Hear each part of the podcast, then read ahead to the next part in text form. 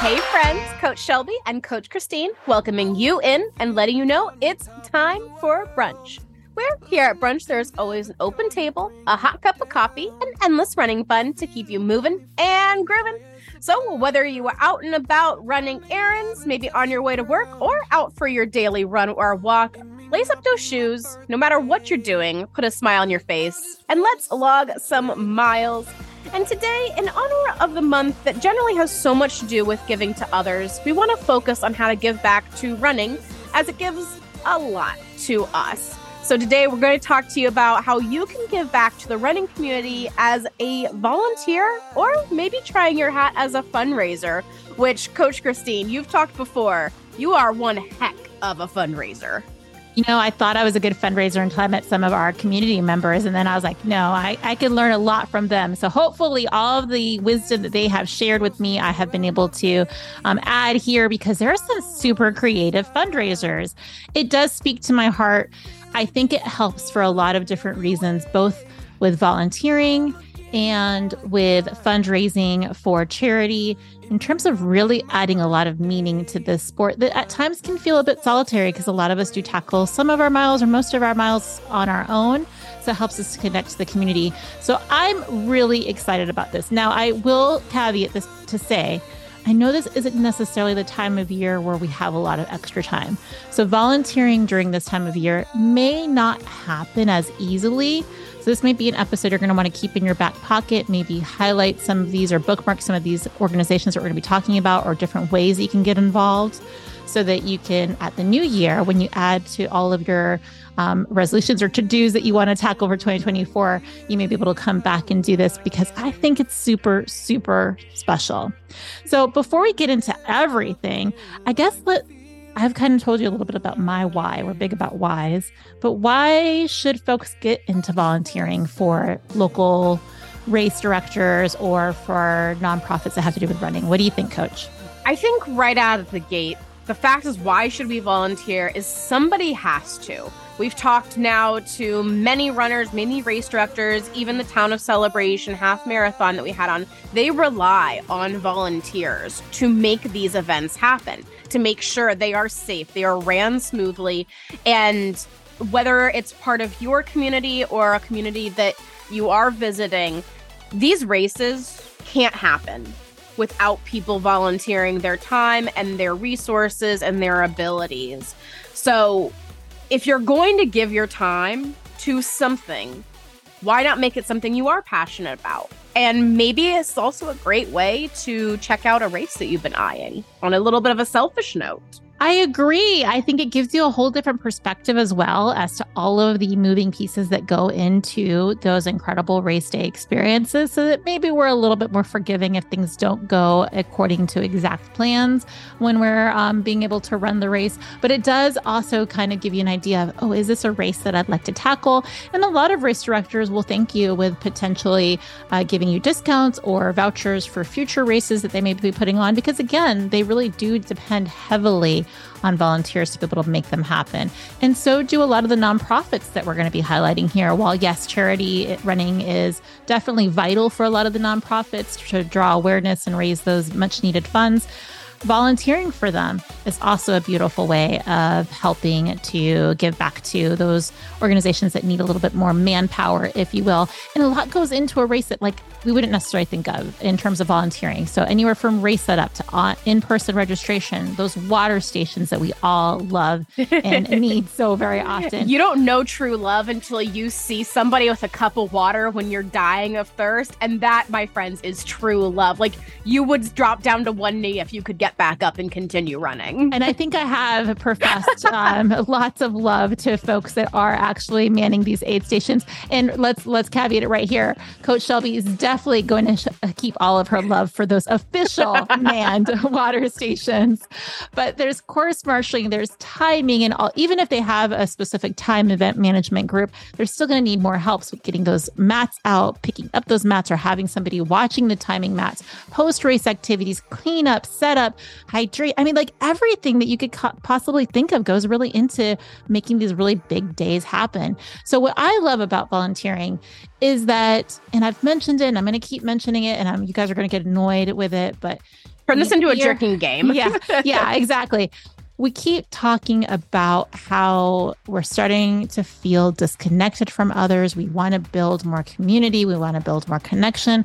Well, this is the easiest way of getting involved with it. Like if you're feeling like you want to expand your circle, you want to really feel connected to your community, volunteering for either nonprofits or for race day activities or race weeks build up is such a great way. You have an immediate connection, something to talk with people about, which can be such a big barrier why a lot of us are really hesitant pl- to get together with new people. It's like, what am I going to talk about? Will it be weird? Will it be awkward? So here you have an opportunity to have kind of like a preset activity that'll have the conversation going, those icebreakers, but also will kind of take off that pressure where I think a lot of us want to go out with run groups, but we're afraid about our pace or being able to keep up. In this sense, you can actually still create that community with the running community that you love and want to be a part of without having to worry about that pressure of, will I be able to be fast enough? Can I keep up with folks? All those little doubts that kind of come into our mind that maybe a hesitation. Absolutely. It's like that icebreaker to where you're going maybe next week to a run group. And this is a not so awkward blind date because you guys have your own set of like, okay, I'm going to be manning the water station. I'm going to be manning this. I'm going to be manning that. And it does kind of, there's, there's not a whole lot of room for coyness in these situations because a lot of times you are dealing with safety, you are dealing with the necessities of the people participating. So you don't really have a time to be as shy. It really just throws you into the fire in the best way possible. Yeah, I love that, Coach. That's such a great ex- example of how it kind of breaks you out of that shell. Um, I feel like you're such a natural extrovert that I can't imagine you having that issue. But I think that I can say that something in the past that I would have struggled with was that exactly like, what are we going to talk about? And maybe overthinking it going into it. So volunteering and getting involved with the community has definitely helped me in terms of breaking down those barriers. Again, though, one of the things that's really important is we want to make sure that we have a vibrant community, right? Like we want our communities to really thrive because so many different things happen when you have a thriving economic impact on your community. Well, guess what? The running community does have a direct impact into your local economy. It may be not on the scale of like those large city races like New York City Marathon, going back to whether you like those hometown races like Celebration or more of those mid-size or those really big races. They all directly bring in much needed funds for the local economy, either because the runners are maybe staying at local accommodations or they're doing a little bit more shopping before and after race day pickup, or because they obviously need to funnel m- money into all of the local restaurants because we we love ourselves some food before and after races. So there's such a great way to actually impact your local economy in a way that allows you to really see it being put back into those small businesses and the organizations that help it thrive. So that's such a great reason why volunteers are needed to be able to make these events happen to help our, our local economies. And the, I, we talk a lot about the nonprofits that do the races. Some of these races are not necessarily tied to a nonprofit, and most of them are smaller in the grand scheme of things, businesses. These race companies yeah. that put on the local races, I know they don't have necessarily these millions of millions of dollars like the Road Runners, the New York yes, Road Runners. Right. And while they're a great organization, they are very well funded. To yes. where a lot of the race places that you might go to in your local area aren't. They are people who are entrepreneurs, are self-employed, working to do this. And in turn, like you said, a lot of local restaurants donate their time, donate their resources, mm-hmm. gets the word out. And these races, while might not be a singular moneymaker, it all funnels into, hey, that restaurant was really cool at this running race. I'm going to go there for lunch for the next couple of weeks. Or I didn't know that this place had this type of stuff. I'm going to go shop there.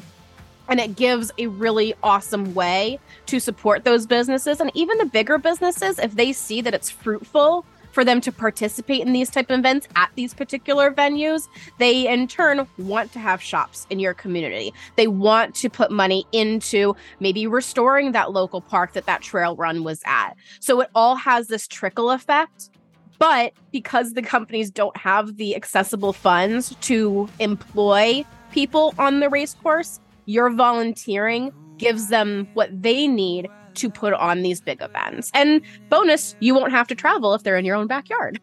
I feel like you're speaking to so many of my love languages because I think that we, especially I know what you now, like. I, girl, yes, you do. Yes, you do. Because I really do feel like in this day and age, and I know that I am definitely one of those individuals where convenience is paramount. So I tend to do a lot of things online because it is so convenient. And I can see where so much money has been funneled out of the local economy that way. So I'm not, not hating on the big box stores that make things incredibly convenient, but this is really a wonderful way to keep running thriving, keep our communities thriving, and really helping it to grow.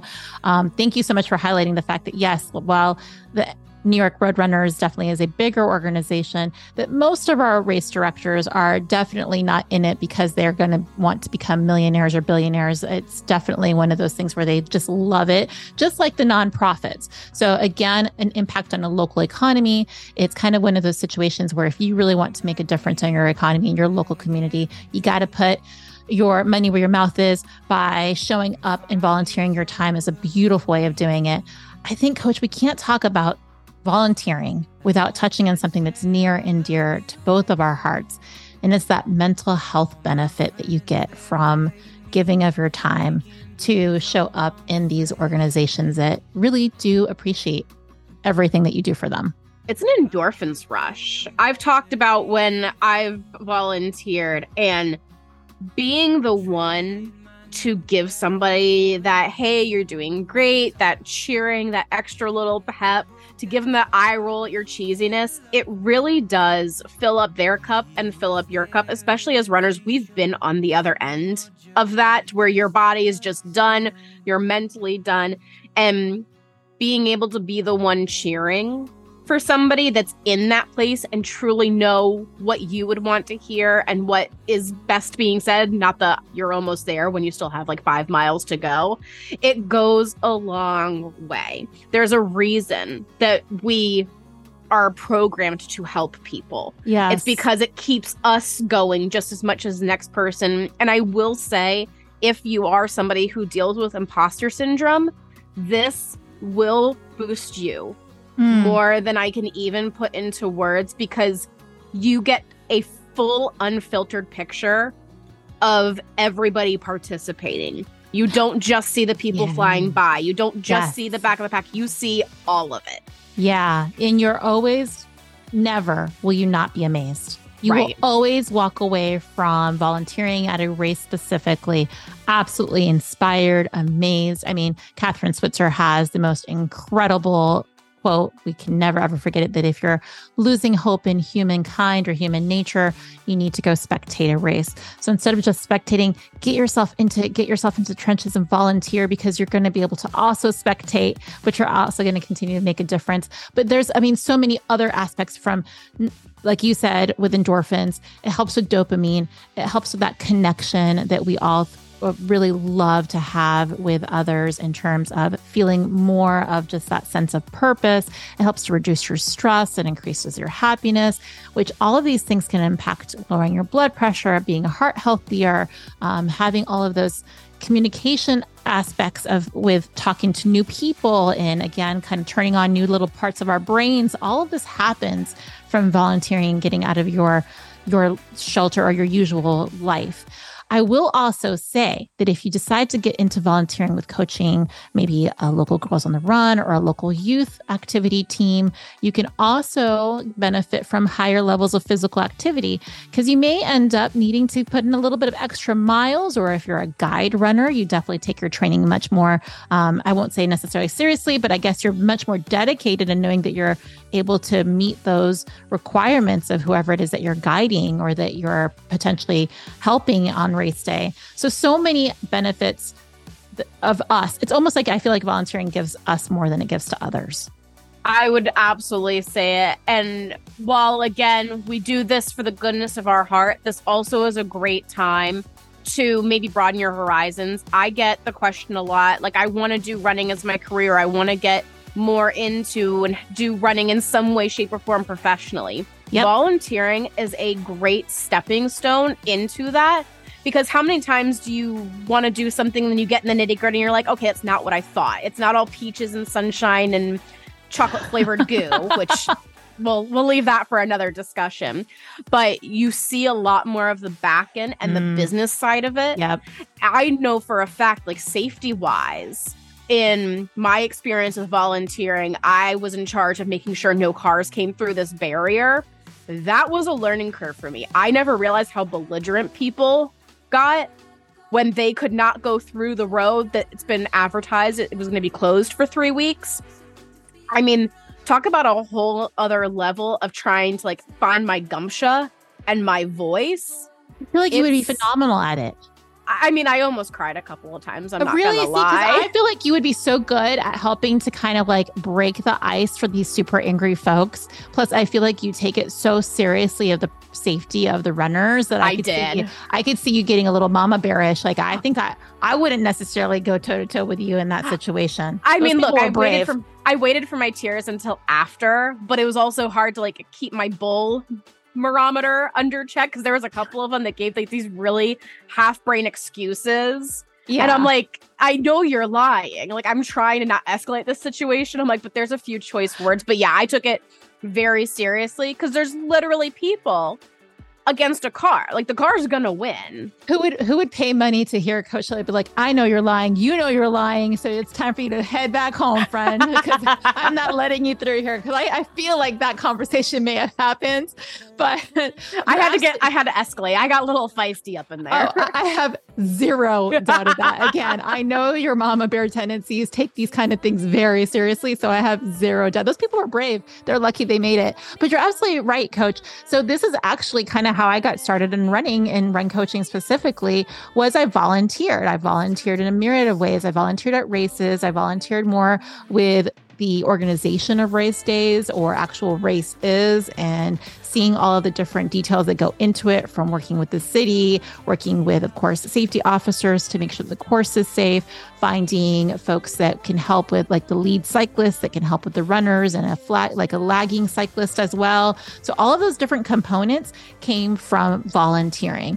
And there's stuff that I was able to develop skills and experience that helped me to get more involved within the running community and helped hide in my desire to follow and pursue the passion of being here. So absolutely, even if you decide not to go into running specifically, volunteering does help develop your resume or your skill set that you can employ in a whole myriad of sides. Just like Coach said, she learned how to um, maybe, or she had to practice, because she probably already know how to do it, how to be a bit bold with how she had uh, people turn around, but also very, very friendly when she did it, because I'm sure she didn't necessarily say um, a couple of choice, not suitable for work type words that she wanted to not say. Not to their face. Yeah, I said it after when they couldn't hear me. Because, so, you know, I'm I'm nice and all, but don't get it twisted. I got yeah. I got a mouth and I know how to use it. So a little problem solving that was still kind of like, you know, a, a little bit Hakuna Matata at the end of the day. So I think it's really valuable. I think this is also a great way. If you've got some youngins at home, getting them involved with you as you start maybe a little bit older than probably you have in your household, Coach Shelby. Though I feel like you could probably get her involved with some like maybe even like race packet kind of stuff too, if she if she was so inclined. So I think I mean I have way. I have used her to get some some, some bags stuff together. Yeah, an unofficial time for brunch kind of. I, I don't know if we want to say that officially and have child labor laws come our way. I will say though, I want to add in a bit of a caveat. We are talking a lot about formal volunteering. Volunteering your time, if you are a little bit more worried about putting yourself out there, you can also unofficially volunteer by just being an active spectator on the course as well. It's a great way, again, to kind of get your feet wet if you're not ready to take the full plunge of signing on as a formal volunteer. Just showing up on the sidelines to cheer everyone can make you feel that inclusion without dedicating your entire day to it. And again, maybe kind of be that stepping stone into doing it full. I think that's actually how I got started. I think I it would does not have, surprise me. Yeah, I would have been so overwhelmed to be honest. I wouldn't even know how to contact a race director when I first got started with it. I just knew that I had run a couple of races and I loved people cheering me on. And I wondered, how can I do that? So I think I literally just got poster board and went out there and found a place in the course and that's kind of what snowballed. So I wholeheartedly agree, Coach. I also love one of the, uh, talking about the whys. I mean, I feel like we've already given you guys all the reasons why, but just in case you need a few more, um, encouraging inclusivity. So again, this is something where we've talked about it anywhere from our Running Through the Decade series or Running While Black, when we were able to interview um, the author there. We we know that it that the running sport has definitely changed. There's no doubt about it. But if you really want to make a difference and knowing that other generations continue to see that they too can participate, that this is not a sport that is closed to them, then don't let any of those hesitations that tend to happen in our brain. I am not the right shape. I'm not the fastest runner. I'm not this or that. Hold you back, because it does need to be something that folks are able to recognize. The sport is not off limits and it's not closed. Just because you don't necessarily look like an elite runner doesn't mean that you're not able to get into this and still find a passion within it. So I love, especially if you're thinking of coaching a local youth group or maybe even helping out with your local run club, having those different ages, paces, body shapes, abilities, all of that, cultural differences, all of that helps to really continue to make the sport more inclusive.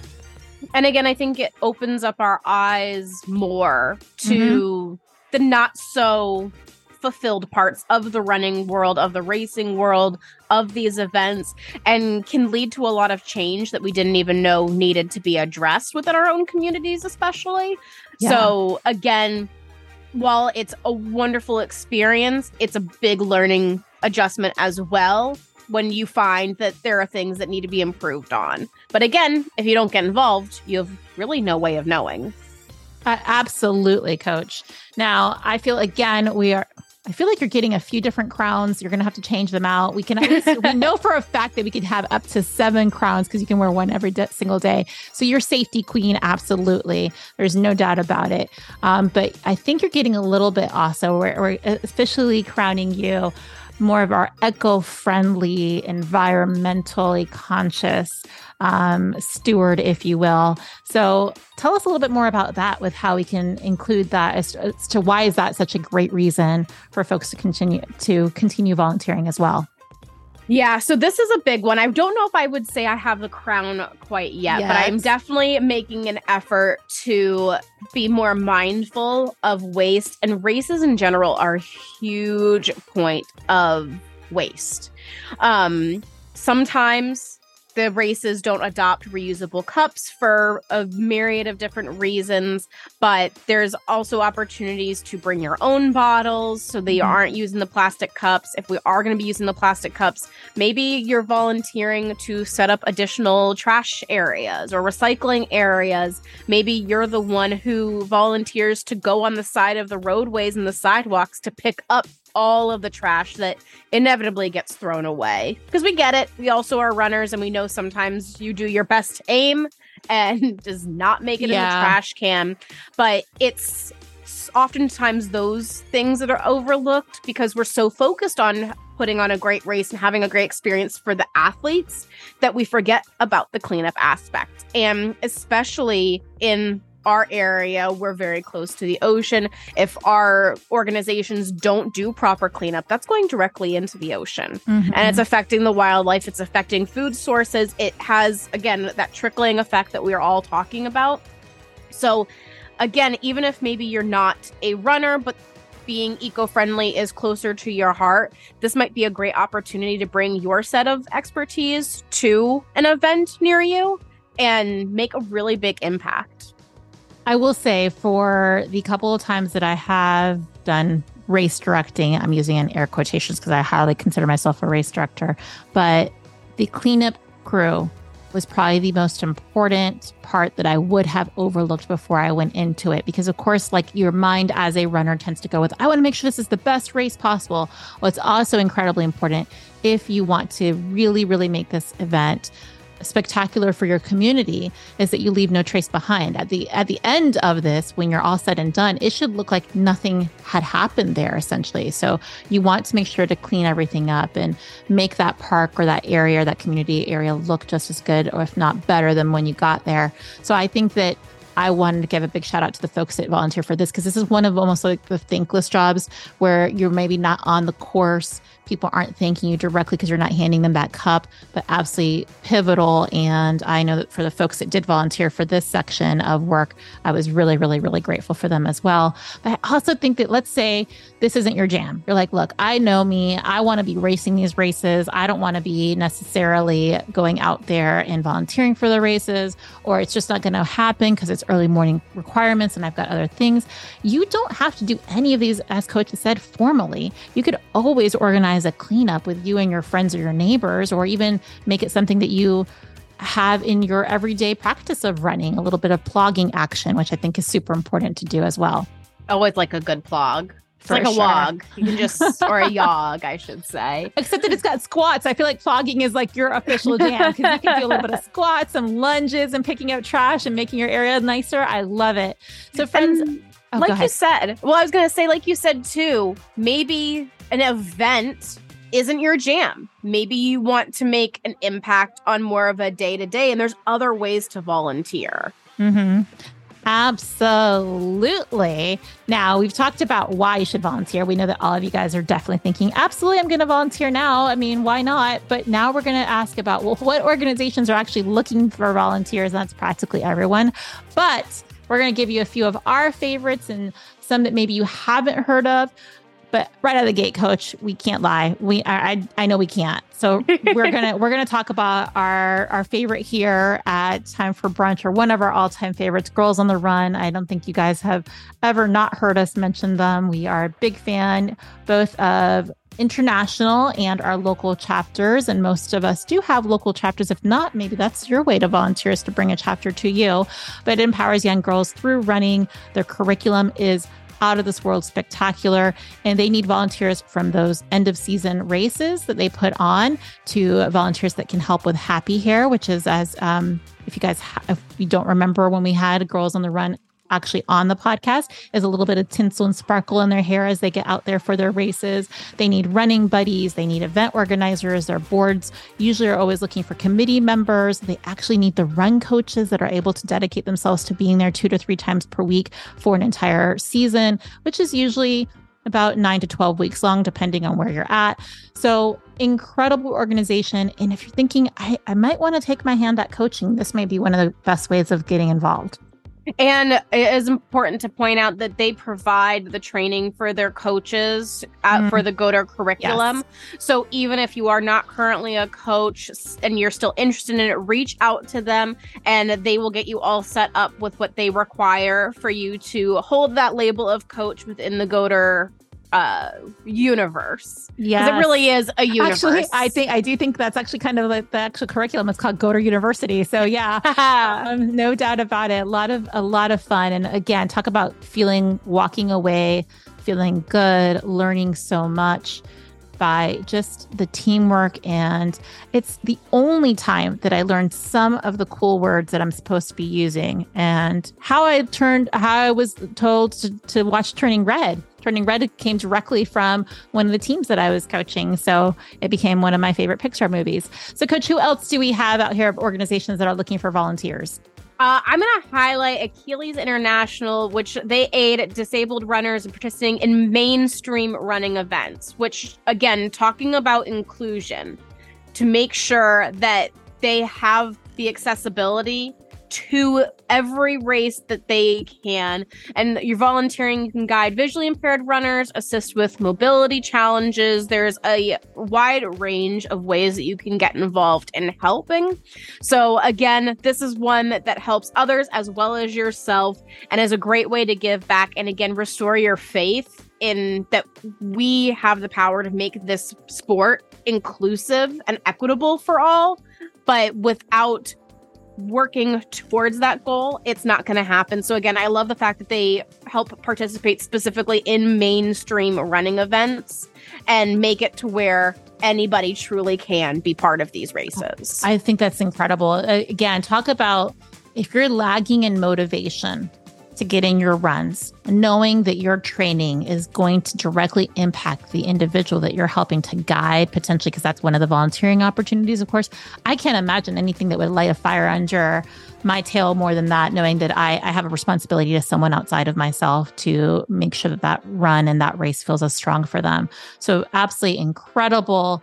Um, I know, see, this is where I want to say that we're doing it purely out of selflessness, but there's no way that you can't get back as much as you give, if not more. So that's that's without a doubt. Again, talking about community, you already talked about my love language. And I, I really do believe that, you know, charity begins at home. And by home, I mean like our local communities. And while we all want to make really big ripples or potentially make really big differences in the world around us, it does usually start in your local community. For me, Back on My Feet is one of those organizations that helps make that happen. We're starting to see record high numbers of homelessness. It's becoming actually quite concerning, especially here in Central Florida. We have a housing impact. We have a lot of folks that you would never necessarily think of being homeless that are, or I should say, um, unhoused. So there is a lot of this potentially continuing to be a larger scale problem, and Back on My Feet helps to combat it directly through running. And if you're thinking, how in the world do the two things happen?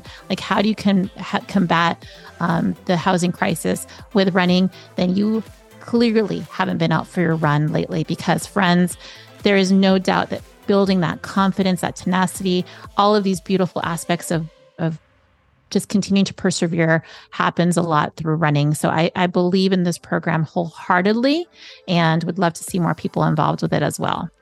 And before we go any further and name some other organizations, I think you'll hear throughout this entire conversation, the common theme is not finding the perfect organization on paper. It's finding one that resonates with you. All mm-hmm. of these causes, all of these nonprofits, all of these charities are all worthy.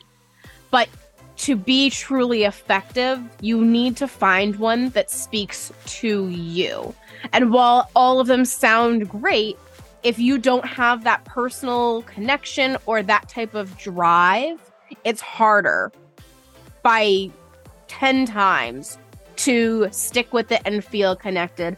And I know for me, like Girls on the Run, I always go towards volunteering opportunities and nonprofits that benefit kids mm-hmm. because I truly, I truly connect with the kids. I connect with making sure that our next generation comes up feeling empowered, feeling strong. Mm-hmm. And so I know for me, when I look for volunteer opportunities, that's where I'm going to go first.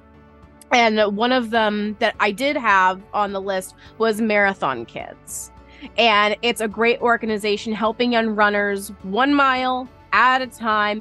And again, getting them active, getting them up, getting them running. And you can serve as a coach, as a mentor, help in events. Again, for school-based running programs, there's so many different ways to get involved and be somebody for these kids to look up to and have a positive influence that can carry them for years to come as they go into active adulthood.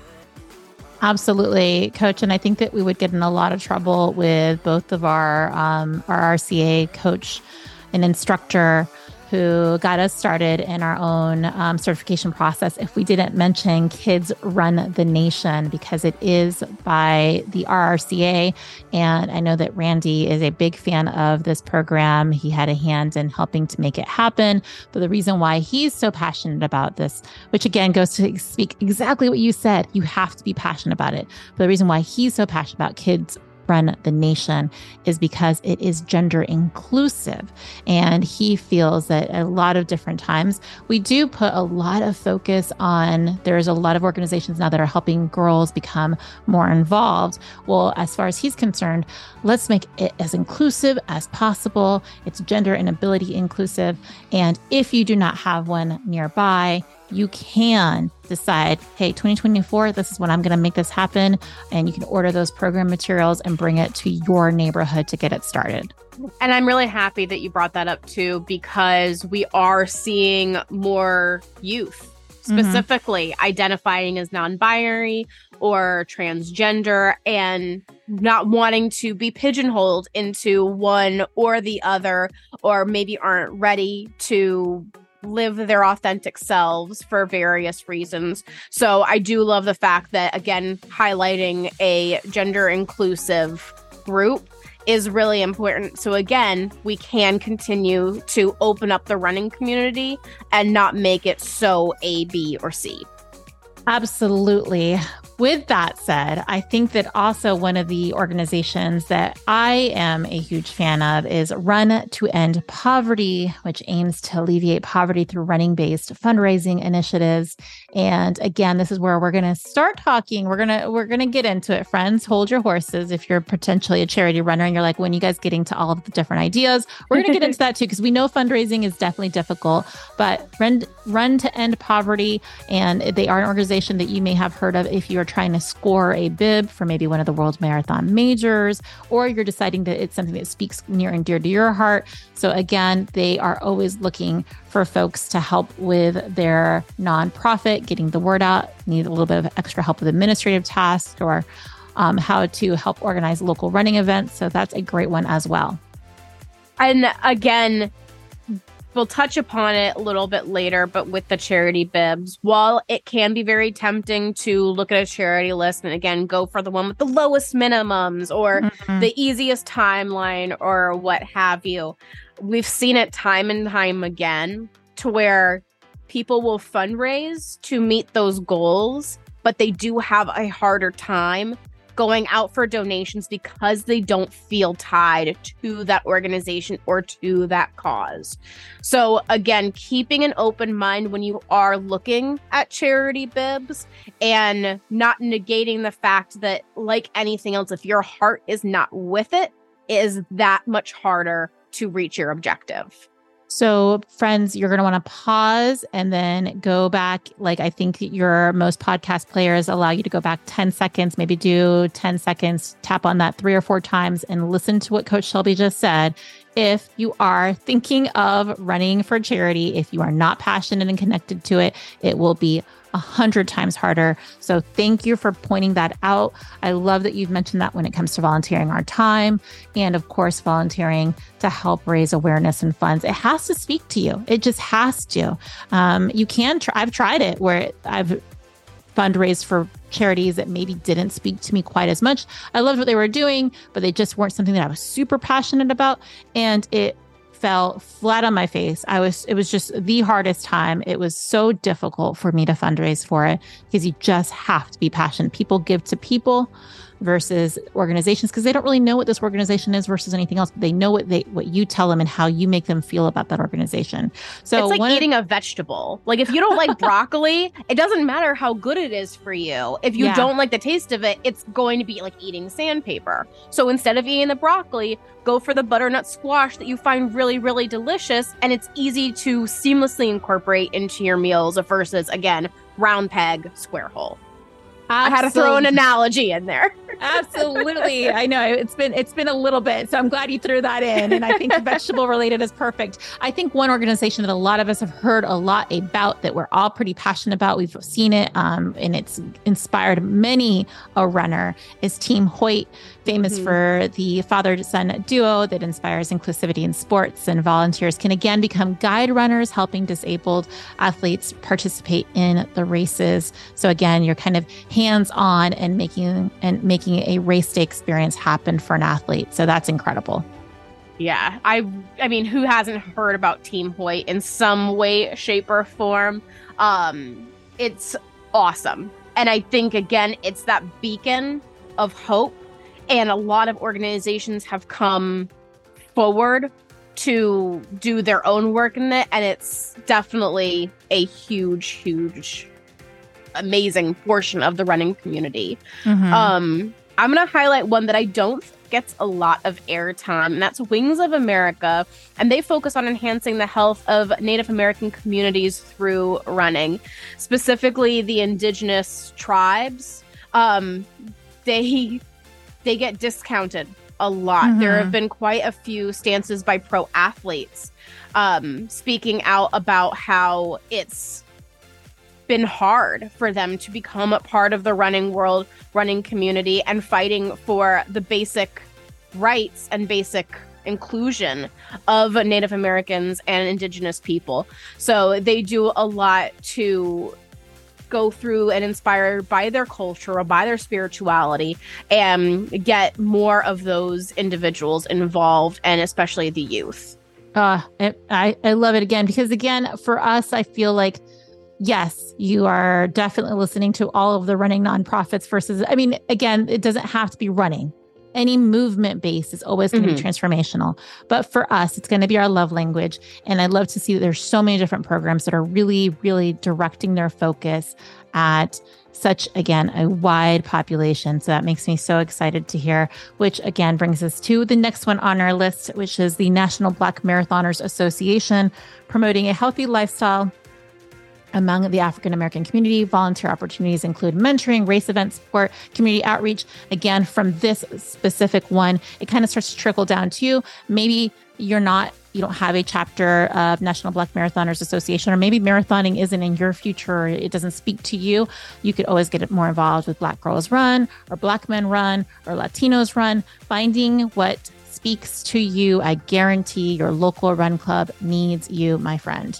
And we, you mentioned earlier, but Alison Mariella Desir, the author, author of Running While Black, um, she very eloquently and very bluntly at the same time shows that continuously Black individuals, African Americans, and people of different colors and race are often not shown in the running circle, in outdoor. Nicole Snell touched upon it, that it was not something that she grew up in, and putting it out there and giving support to these programs to make it accessible, make it part of those communities is, again, we're going to say it probably fifteen more times. If we don't work on inclusion and providing resources to underserved and underutilized communities, the running world is going to stay washed as we know it. And mm-hmm. it's important that, again, if we want to see everybody represented, we need to have programs that support everybody. I think the list goes on and on and on, Coach. We we have, uh, although I feel like we have given quite a few nonprofit organizations and highlighted them here, we still have so many more that we are going to include them in the companion blog, because again, there is something that speaks to everyone. A little, a little Baz Luhrmann, something for everybody there. Um, because I also think that it's time that we mention that if you guys are looking to, inc- we're looking to increase the presence of in real life running opportunities and meetups. So if you are interested as a member of our community, maybe you want to lead a run club or a meetup or whatever the case may be in your part of the world, we'd love to hear from you.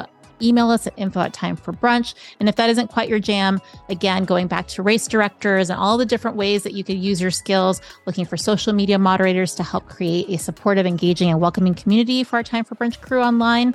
So again, info at time for brunch dot com if you're interested in being more involved, because we have actually been inspired by some of our folks in our T F B training who have really led the charge of creating some, a lot of fun for the folks within our training community. So we're deciding that we're going to open that up to our general Time for Brunch crew as well, and seeing how you guys would like to be more involved. So please do email us if that's something that speaks to you.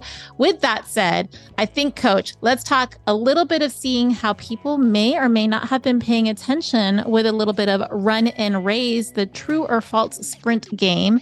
So I'm going to ask you a question, you guess, and then we'll let people know the actual answer, and then maybe you could maybe ask me a question or not. But volunteers, are people paying attention? Volunteers are only needed on race day for events like marathons and five Ks. I mean, I know you were paying attention, so what do you well, think? I mean, yeah, I'm going to say that's a big old false, because while race day is the shiny beacon, there's so much more that goes into the back end. I mean, Months. Again, going back just to our interview from the Town of Celebration Half mm-hmm. and Full Marathon, more of the work is all behind the scenes. It's like a quilt. It looks all pretty on the surface. You turn it around and those strings are all convoluted. Yeah. So I think, again, from race packet assembly to maybe your jam is social media. So reaching out to your local race directors to see what they need help with. Maybe you even ran a race that you thought, oh, they need they need my help. Well, reach out to them and see see what they could potentially put you to put all of that great knowledge that you have to use with. Um, Coach, what do you have on your true or false to see if people are paying attention? All right. You need to be an experienced runner before you can start volunteering as a coach for local run clubs. Oh, well, goodness gracious. We absolutely know that that is not at all the case. I wouldn't even say that you would have to consider yourself a runner, because I think that we as individuals tend to hold off on allowing ourselves that label for a lot of reasons. We may not feel like a runner. We may not feel like an athlete. And it's really hard for us to say that, but you can absolutely volunteer as a coach for your local run club or as a coach for one of these incredible nonprofits that we mentioned as well. And while we both respect the title of coach, mm-hmm. especially in a volunteering aspect with different organizations or your run club, coach can mean very many different things and applied very differently. So don't feel like if you are going into coach, you have to know everything under the sun or have fifteen million certifications. You can get your feet wet and coach on a more of a base level. And mm-hmm. then again, maybe pique your interest to learning more. So again, don't let titles necessarily hold you back from seeing where you can be a part of it. So this one we actually did, we kind of skimmed a little bit. This one may, I think, surprise folks, but running-based nonprofits predominantly need volunteers for administrative tasks. I'm going to go with false. Coach, I feel like you like you have the answers ahead in front of you. You're absolutely right. Because while administrative help is super important, organizations also need those volunteers for event organization, community outreach, and program facilitation. So boots on the ground for nonprofits is almost vital because usually they can budget. Well, it depends on the, the size of the nonprofit, but they have in their budget line items for more of the administrative tasks, but they actually need boots on the ground. So if that's more of your jam and you want to break out of the office, again, these running-based nonprofits will absolutely be the way to do so. All right. So I have one for you, which I already know you're going to ace because you are a very good student. Yes. But volunteering at running events can provide networking opportunities and additional community connections. Quite literally how I got my first job out of like after college was through volunteering. It literally really? was. Yep, absolutely. I had volunteered for a local five K and I connected two organizations together that I loved and I was actually a really big fan of. And in that connection process, the individual who ran the organization of one of the organizations said, hey, I love what you're doing. I love how you like help those community things happen. I'd love you to come work for me. So absolutely, it's true. Volunteering leads to meeting new people. That's how I have a lot of my friends. It opens new doors. It's a great way to expand on your professional skill set. So don't feel like you have to have all of the knowledge or all the capabilities before you go off into volunteering. And I will say when I volunteered, I would honestly say probably seventy-five percent of the conversations I had had actually nothing to do with running. Yeah. They were all about other things like what we did in the area, who we knew, right. places that we would hang out. And I realized there are a lot of people that I know in this community that know a lot of other people. And it's not a bad thing, but it definitely is interesting when you start talking with uh, community members that you don't normally have interaction with. Yeah, no, absolutely. So again, um, I, thinking about Town of Celebration, when I volunteered at Race Packet Pickup, I don't think I talked about running at all that entire day and still completely walked away with having a great time. Lots of giggles were shared. And I think, though, I did probably talk about safety pins more than I ever thought I would talk about safety pins in my entire life. See, that safety coming around again, even if it's in pin form. Yeah, no doubt about it. All right, hit me with another one. I'm okay. on a roll. I feel like we kind of already, t- we, we touched on it. So I know our friends are going to ace this test as well, but assisting with a running nonprofit can require skills unrelated to running, like marketing or I T or public relations. Absolutely, because unless you're like Des Linden or Alphine Tuliamuk, no one really needs you to volunteer at a running event to, to run. run. It's actually yeah. like, I would... confidently say that's probably the last thing you'll be asked to do is actually run, unless like it's a relay and somebody needs a fill-in, which yeah. I mean could happen, but nine out no I'm gonna say ten out of ten times it is something totally not physically running related. Sometimes it's not even physical. It's yeah, all no, like it, mental or logistics. A lot of it's not. So again, I think it goes back to like, if you feel like you're being called on to do more and you want to give more, you know that there's something more for you. You're not sure how to make it happen. All you know is that you love this thing called running and you're like, well, that's nothing. I'm not a professional runner. All I do is whatever it is. I, I'm a program manager, or I am a marketing specialist, or I could, you know, do I T till the day, till... with my eyes closed. These are things that a lot of local run clubs, a lot of nonprofits may need, and they can't afford, they don't have it budgeted. So putting your hat into the ring, letting them know, even if they're not even actively saying, hey, we need this help, just throwing it out there like, hey, if you guys ever need this kind of assistance, I'm here for you, may be that game changer to truly turn that local organization that you love into what you hope that it can be. So that's a big one. Coach, what talking about, about talking about social media, if you mm-hmm. have a probably a high schooler who's looking for community service hours to meet and they do have an interest, there are organizations will never turn down social media help, because most of the organizations are not run by people that live and breathe social media. They will take the help. Yeah. They, they don't want to be doing the TikTok dances. They don't want to be dealing with algorithms. Them young kids and their fancy technology, they are way better at it. Which actually we do know of of running organizations that have social media teams that are comprised of college interns or high school interns. So if your kid is thinking, I do want to make this a living, and you're thinking, how in the world can they make digital marketing a living? They can, and it's a very lucrative one.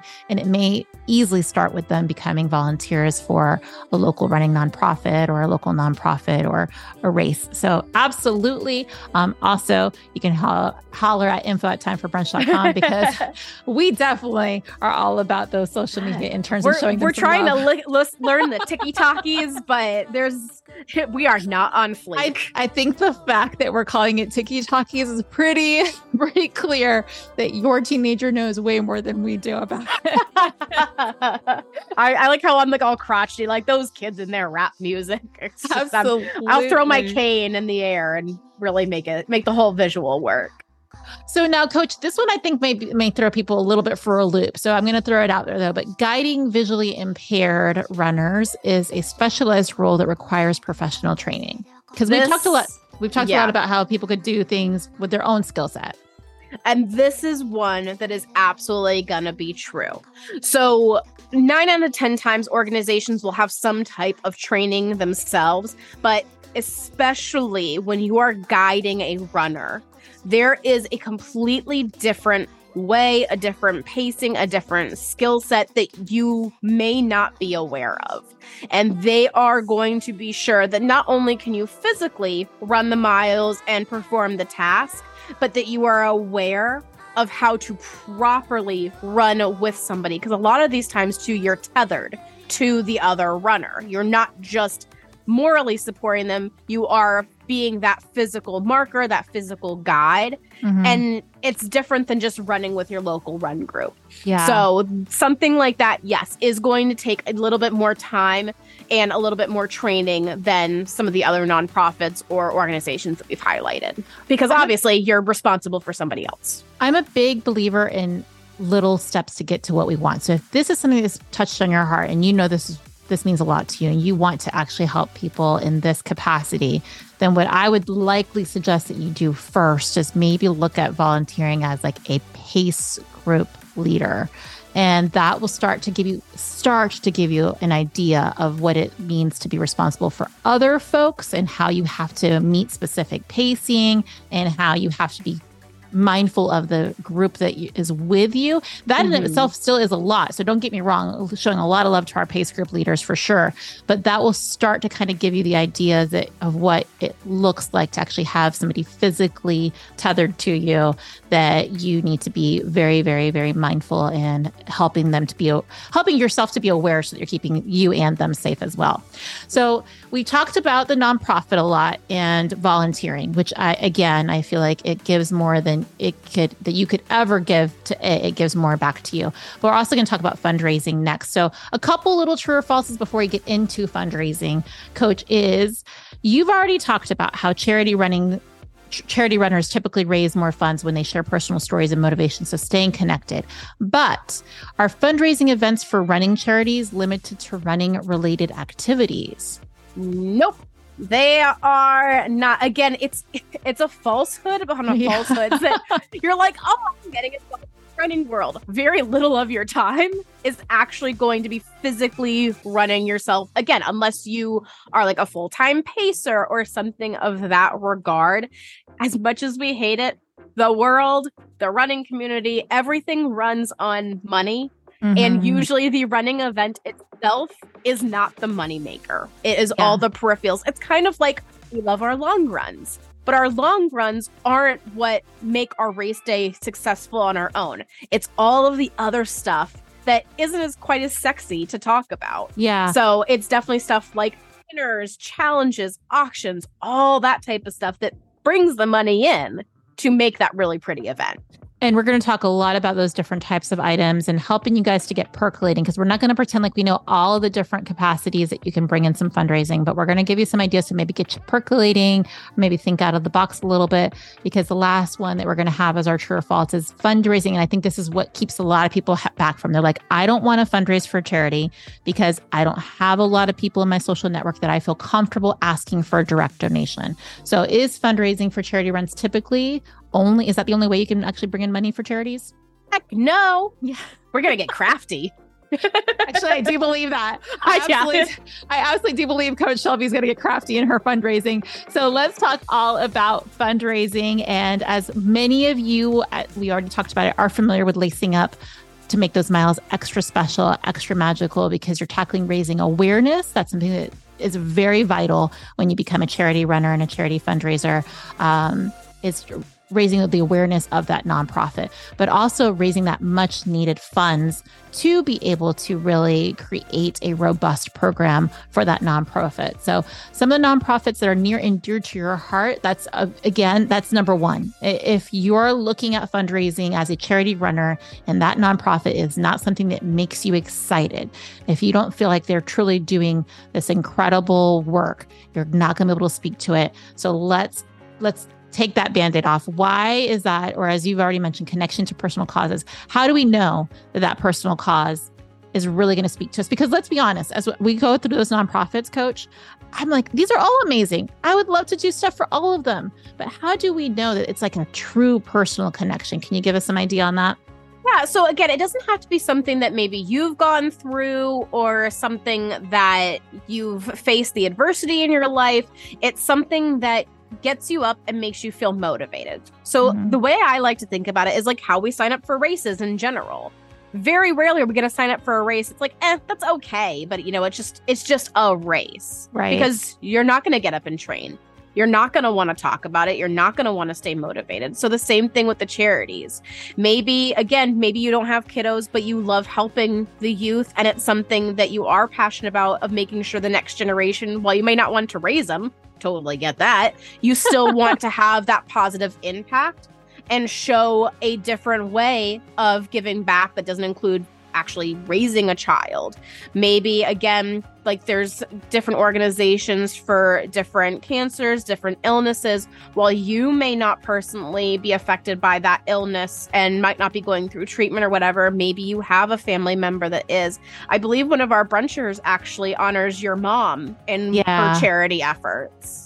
Makes me cry every single time. I'm um, sorry. And no, it's okay. I, I won't cry here. I promise. Uh, it's beautiful because, first of all, she's a phenomenal fundraiser. She's one of the best grassroots fundraisers I have ever seen. And I'm saying that as somebody who is actually was a professional fundraiser. She's fantastic because she's connected this very important cause um, to her and her family, and she's allowed it to become this poignant flagship for what really motivates and moves her. So uh, big shout out to Shannon, because she just crushed New York City. And I think maybe one of the very few people who can walk away from that race saying that she actually P R'd one of the toughest races to P R, but also raised so much awareness and so much incredible funds for A L S research. So that's what you need, friends, that little bit of sparkle that connects you to it. While she may not have directly been impacted by A L S, it has been something that's touched her family and touched her heart. And another barometer is that you want to feel as sparkly talking about that nonprofit as Coach Shelby does when she talked about Achilles International, because let me tell you, her face changed, her eyes sparkled, you could hear it in her voice. This is something that she's passionate about in her day-to-day life. This isn't something that she's just calling it out or reading it out because it's on our list. This is something that speaks dearly to her, and that's what's going to make her a phenomenal fundraiser for this type of organization. Not maybe necessarily Achilles, but if you were to fundraise for an organization like that, it just changes. So automatically, when I hear her talking about it, while it's not something that necessarily I've connected with, I think, yeah, the least that I can do is give her twenty, thirty, forty, fifty dollars, with the fact that she has such connection to it. And you speak so eloquently about it. And while you don't necessarily have to wax poetic about whatever the organization that speaks near and dear to your heart, you have to be passionate about it. That really will be pivotal with charity fundraising. And if you're not quite there, then that's when you need to call that nonprofit that you've decided to fundraise for and find out more about it. Find something that they're doing that really makes you connect to them, because that's going to be a game changer. So with that said, I have to think, Coach, did you learn about these type of organizations through social media? A hundred percent. Okay. And again, especially because I've been very honest that my running scene isn't off and popping mm-hmm. in a lot of regards.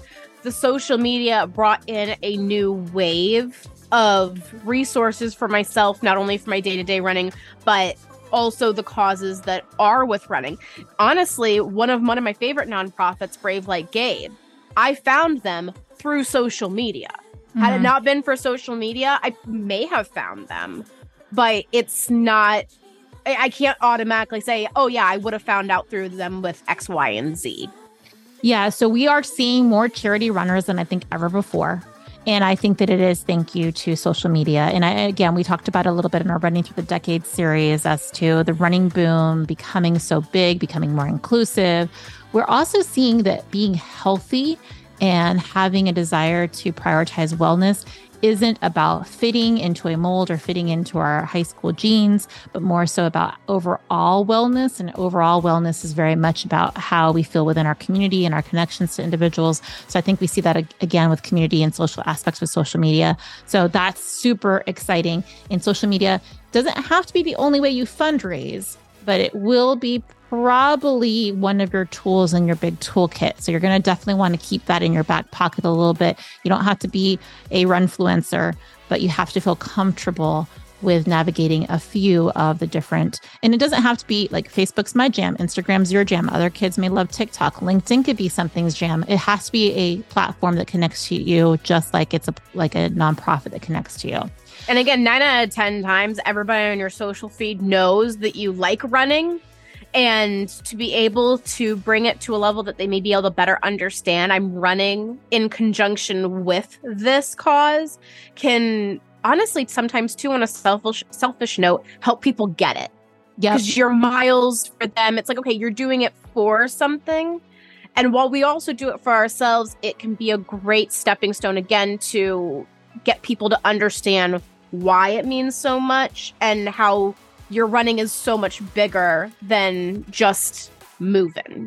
Absolutely. So with that said, we're going to get right into how to fundraise, how to make that impact, how to be able to really, really, really create a fundraising campaign, a grassroots fundraising campaign that helps you meet your fundraising goals or exceed your fundraising goals. So we've already talked about how it has to connect to you emotionally. We're going to also say, this is where it's really important. If you don't love social media, if you don't love blogs, maybe it's texting, maybe it's personal phone calls, maybe it's emails, maybe you want to go old school and like write letters, but connecting with the individuals that you're hoping that you can actually create those donations with, and all of those different facets is going to be super, super important as you continue to, as you start to fundraise. So don't, this is the one time we're going to say, do not be shy. Actually, I think we say that all the time, but especially this time, do not be shy. Let folks know right out of the gate, hey, this is what I'm doing. This is what I'm doing it for. This is the reason why I'm passionate about it. Creating that connector where you're updating individuals. Maybe when you have a really cruddy run, that's your time to update your potential group of folks or your network to let them know, hey, this run sucked, but it pales in comparison to what this organization is helping folks t- to do or to how to live their lives because of the limitations they may have or whatever the case may be or whatever they're facing. So connecting again back to your training, how you live your life, and the actual purpose of that nonprofit.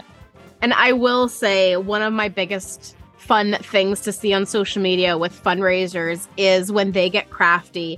Um, I know Allie and Neil, who we had on the show before, they were fundraising for New York, and they actually made custom Lego displays based oh off of word. the Disney characters.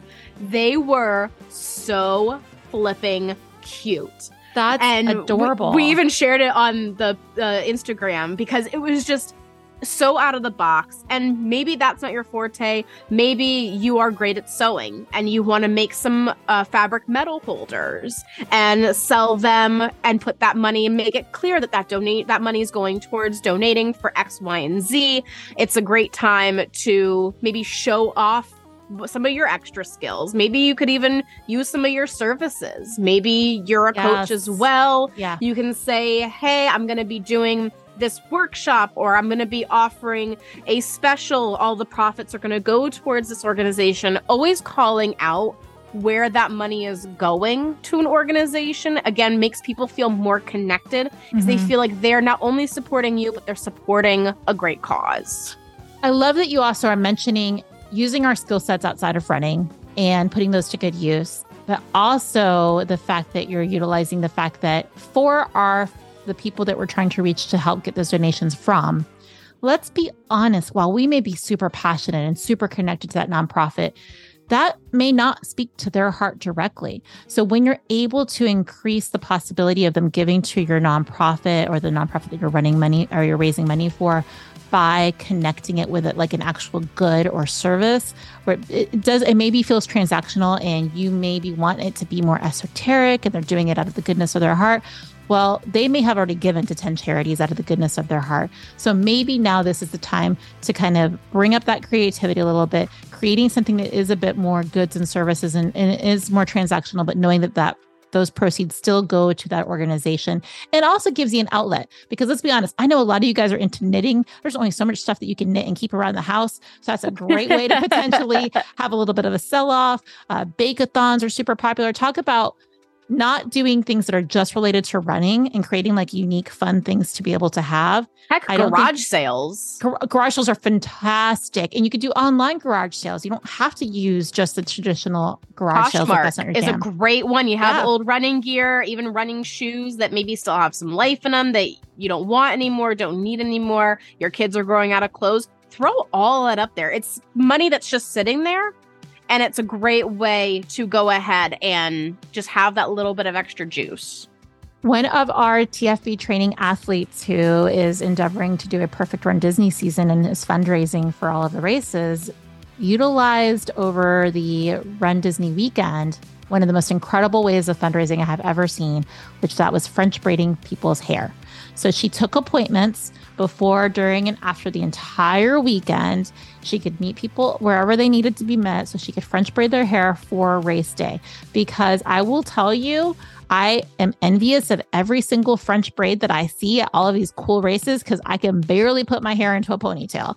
So I thought that was such a creative way. And she did it by like, you know, uh, donations were appreciated. She didn't set a, an actual dollar amount, and letting folks kind of let their generosity or the fact that most of us don't necessarily break our cash change anymore kind of speak that. So she could have, she likely got larger donations that way, um, but also making it accessible too, thinking outside of that cash box where sometimes you have to be able to accept Venmo, PayPal, or Zeal or Zelle or whatever the different, all of the different uh, payment things are. So I think there's just so many creative ways of using our skill set.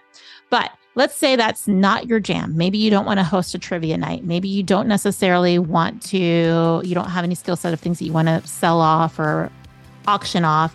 Maybe it is where you host something at a local restaurant. So this is where I'm really big at going back to our local community and saying, hey, local community, I maybe you can give a, a dollar. Maybe you can sponsor me for this race.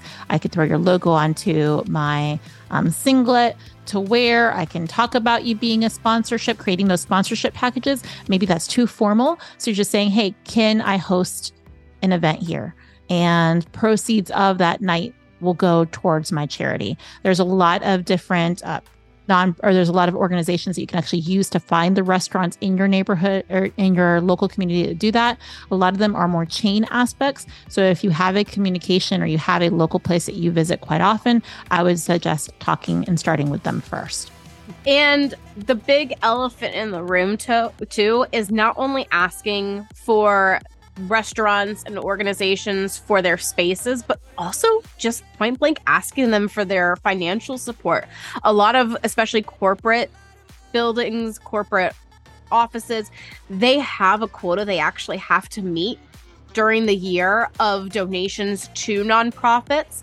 And while they might have bigger amounts earmarked for their go-tos, a lot of times as employees, they'll go ahead and support their organizations. A lot of corporations do um, price, or not price match, but meet the goals that you have already set. So if you raise one thousand dollars, they'll match that one thousand dollars and so on and so forth. So a lot of them, again, because, again, money talks, they get tax write-offs. They're very eager to hand over some money and help out those nonprofits, and they have different systems in place for that. So if you do work for a corporation or a bigger business, definitely sit down with your H R department or whoever that point of contact is at your company and ask the question. Because again, Absolutely. The worst thing's going to happen. They're like, no, we've already capped out, or no, we're not able to. And that's okay.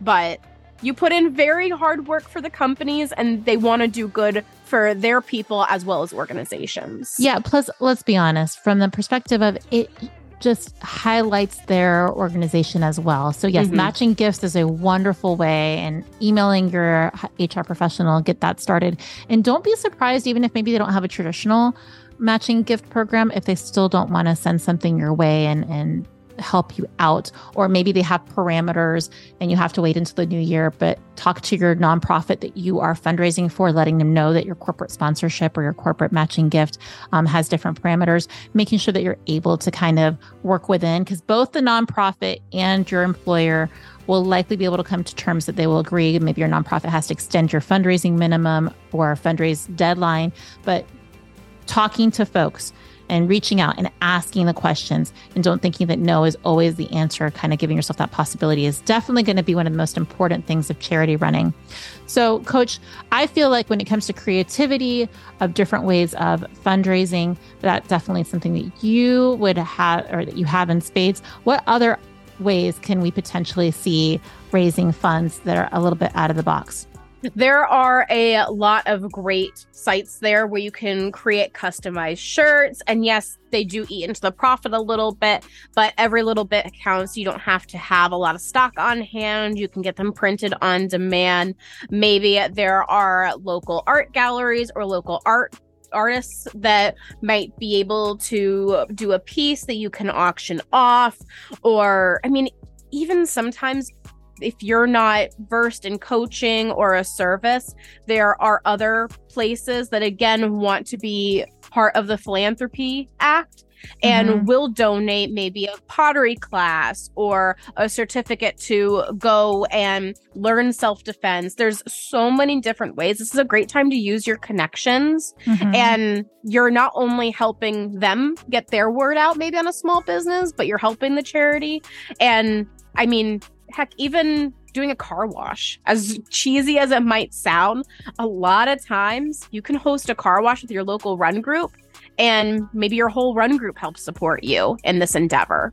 Absolutely. Actually, my lo- my run group did help me in one of my fundraising endeavors where they did a community garage sale. So again, reaching out to the people that are near and dear that are helping you with those miles will absolutely come in handy as well. Coach, you you already nailed it in terms of asking for different donations per se. So if you wanted to collect donations, I would definitely say this is a great opportunity, especially using the online resources, because some of us have networks that are maybe um, international or national, because we have really built our network online with social media. So if you have your local organizations, if they have a national presence, presence, I should say, auctioning those items online is phenomenal. You don't have to do it in person to be able to get the maximum for it, but maybe even making it a little extra fun with having like an online Zoom party where you auction it live. Maybe even some of your friends are like me and speak a little faster and can get some espresso and pretend to be an auctioneer for the night. So all these different ways of just making it fun, hosting a mystery night or a dinner night.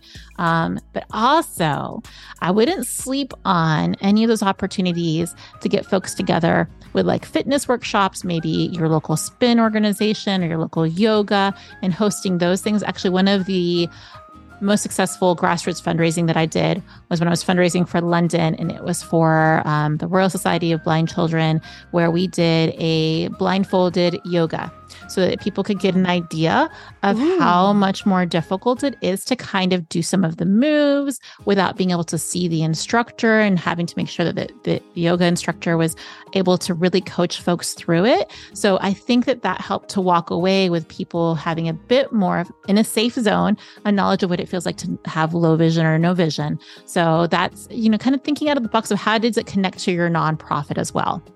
Absolutely. I love that idea. I would totally participate in that. It was, it was a lot of fun. It was, it was uh, weirdly enough, eye-opening of an experience of all the things that we tend to take for granted, which is, it's raising awareness, right? So if you're thinking, how do I do something like that for my nonprofit? Do reach out to your nonprofit, help them with raising that awareness. They likely have somebody that can come to speak to your, at your, whatever it is that you're going to host, so you can get a little bit more awareness and have people connect more closely to it. Now, you know, you know, I do love my cooking, but I will say a bake sale. Yes. It, especially at offices, people love like, hey, two dollars for a brownie, three dollars for the pack of cookies, whatever. It's a great way to, again, get people involved. You feel a little bit maybe less awkward because you're going to go ahead and give them something in return for the donation, um, or even host a potluck. Yes. But you know what I would do more so than doing just a bake sale or just a potluck? I would make it a competition. And by that, Ooh. Meaning that you have the folks, because everybody talks about how their chili is better than your chili, or their lemon bars are better than your lemon bars. Have people that want to participate actually donate portions to be able to have a competition entry fee, air quotes. I don't know why I'm doing that, but regardless, a competition entry fee where they actually do pay to be able to participate. You're going to have to have some kind of a prize as well. But then you can also have a little bit of a competition where people are paying to be able to purchase some of these things. So all the way around, you're making money off the competitors, you're making money off of, and again, it's, you're not making money, you're putting it back into your nonprofit is what you're mm-hmm. doing. Everybody feels good. You get a little bit of friendly um, team showdown, maybe a la our team challenge, a little bit of trash talking that people always kind of seem to enjoy. So making it fun and thinking it out of the box of how can you maximize it, which brings us to our recipe recipes of the episode. So Coach, what do you have over at Team Savory that people can maybe do for a little a little competition showdown? Ooh, I feel like this could be highly controversial because even the recipe, I already know how I would doctor it. That could even be a really fun thing. Use the same recipe, but you have to make it your own. So the base yes. is the same, but the additions aren't. So I would challenge somebody to do a pasta fagioli. Oh. And I'm, again, don't come at me if I said it wrong. I don't know if it's Fajul or Fajuli. I am, I'm Italian in somewhere, but it's, it's not the primary source, but it is a great, great recipe, especially during the cooler months. I say cooler because, again, don't come at us. We're in Florida, yeah. But I love a soup. And anything with pasta in it is mm-hmm. a yes for me. What do you What do you think you'd try your hand at? Oh my God! Well, I'm trying a bowl of everybody's pasta fagioli, and that's how I'm saying it. I don't know if that's right either.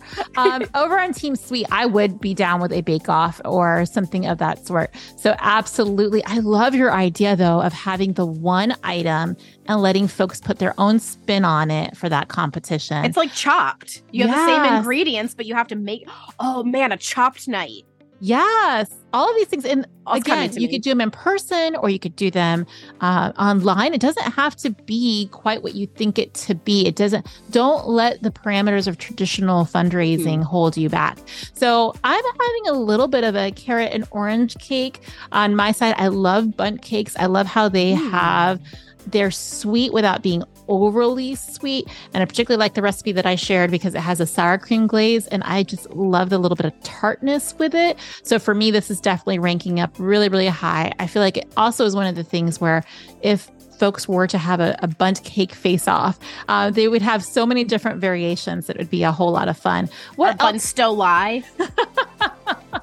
I mean, I do like big bunts and I cannot lie about that, my friend. So what what else are you sharing for maybe a recipe that can serve multiple groups or that people are going to serve for one of their get-togethers for their nonprofit fundraising night? Again, it's a good fall and winter recipe. And again, talk about controversy. Beans or no beans, have a chili cook-off. Yes. Because oh I mean, oh, people that, will give you money it. to just fight Try, about if chili yes. should have beans or no beans. I I'm sorry, people. I am a chili with beans person. Yes, beans are the only way to go. Actually, you could almost leave the meat out and just make a bean chili. But I will say the biggest controversy I have is, is it okay for it to be a white chili or is it, does it have to be a tomato-based chili? Oh, I I kind of feel like chili needs to be a tomato-based. But if you go, I think Texas, specifically Texas chili, does not have beans in it. Well, you cannot actually call it chili. They're, they're wrong in Texas. I hate to say that, but I will tell you what's right is the fact that Coach Shelby and I have finally found our one common ground when it comes to food, and it's chili. Yeah, I love I love the quote-unquote white chili, but I don't believe it's chili. That's soup. It's not it's, chili. It's soup. It's soup. I'm sorry. It can be a chilled soup, which no, not really. But oh, it's dear not. Goodness. It's not chili. We're, I do feel like we're going to get a lot of hate mail from this. Yep. I don't know if any. I don't know if anybody's going to necessarily want to volunteer to help with any of those different things, but they're definitely going to give us some hate mail as to that Texas chili comment that I made in your in our soup for white chili. Another thing that I have on my side though is a little bit of chocolate and hazelnut. I love hazelnut with my chocolate for Team mm. Sweet. So having these bars, I love specifically. This is the recipe that you can make it and cut it in a different way. So maybe you want to make it more of a tasting platter of desserts for folks, so you can make these a bit smaller. Maybe you're going to package these up and sell them at a baking sale. So you're going to go ahead and make them a little bit bigger, a little heartier. All the way around, they have a lot of different ways that you can ver- have a lot of different vari- variations. I will say, while you can play a little bit more when it comes to the soups and the chilies on those feeding the big groups of people and those recipes, you can tweak them. You can't tweak quite as often when it comes to baking. So proceed with caution. And if you decide that it works for you, let us know what your variation is. Listen, these hazelnut bars, I, I'll buy the whole thing. There's See? my donation. That, I I would get down. So Coach Shelby, where we went wrong is we were looking for recipes that met just what we wanted at home. What we should have done is gone for these big recipes right out of the gate. We would have found ourselves at home, right? We, we, agree, we agree with all of them. With Show me the stuff, money. I know. What we do agree with, folks, is that, again, running has given us so much. We can't wait for you to give back to running, to continue to feel that connection to this community and building the life that you want, both in your personal day-to-day life, in that community, and in the running world. So we want to thank you so much for joining us during this topic. We can't wait to hear directly from you as to what you thought and how you are making an impact in the running community. We're going to ask you not to forget to check out Quick Bites. We still have the holiday gift guide, drops on Wednesday, and we can't wait to see you again for our long run episode dropping next Friday. We're going to keep serving up more miles with a side of smiles.